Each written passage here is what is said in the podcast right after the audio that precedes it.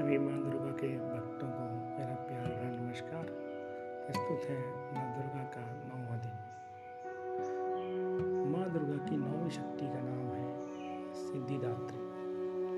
ये सभी प्रकार की सिद्धियों को देने वाली है। नवरात्रि के नौवें दिन इनकी उपासना की जाती है। मान्यता है कि इसी दिन शास्त्रीय विधि विधान और निष्ठा के साथ साधना करने वाले साधक को सभी सिद्धियों की प्राप्ति हो जाती है। इस देवी के दाहिनी तरफ़, नीचे वाले हाथ में चक्र, ऊपर वाले हाथ में गदा तथा बाईं तरफ़ के नीचे वाले हाथ में शंख और ऊपर वाले हाथ में कमल का पुष्प है। इनका वाहन शेर है और यह कमल पुष्प पर भी आसीन होती है।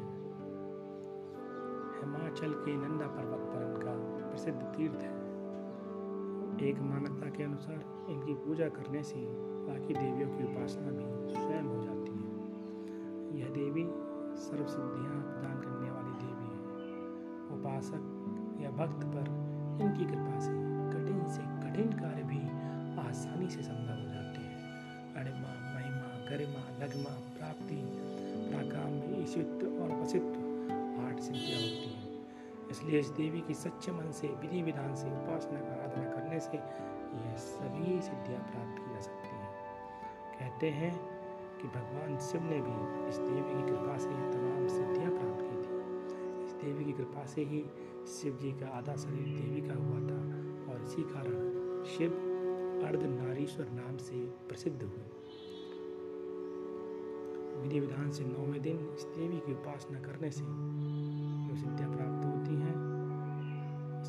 लौकिक और परलौकिक सभी प्रकार की कामनाओं की पूर्ति हो जाती है। माँ के चरणों में शरणागत होकर हमें निरंतर नियम निष्ठ रहकर उपासना करनी चाहिए। इस देवी का स्मरण, ध्यान, पूजन हमें इस संसार की असारता का बोध कराते हैं और अमृत